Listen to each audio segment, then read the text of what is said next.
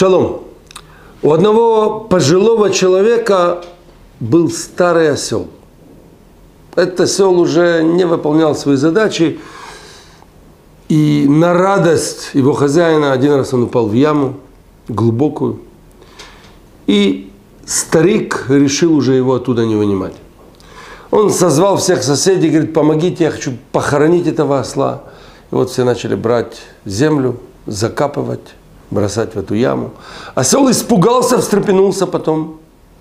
Несмотря на то, что он осел, но вот это его упорство вдруг подсказало ему, что эта земля может послужить его спасением.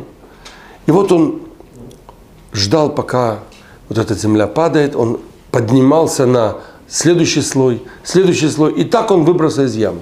Очень часто тоже оружие, которое направлено против нас, его можно перевернуть и направить за нас. Когда в мире происходят какие-то вещи, есть люди, которые теряют не только имущество, но теряют самообладание, теряют надежду, убегают, оставляют все. Есть люди, которые остаются. И именно это является их спасением. Именно сейчас, используя эти вещи, ты можешь подняться наверх. И это очень индивидуальная тема. Я советую, прежде чем вы принимаете какие-то решения, прежде чем какое-то зло идет на вас, постарайтесь увидеть вот в этой тьме капельку добра.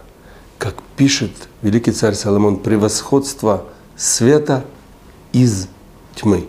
Шалом, шалом.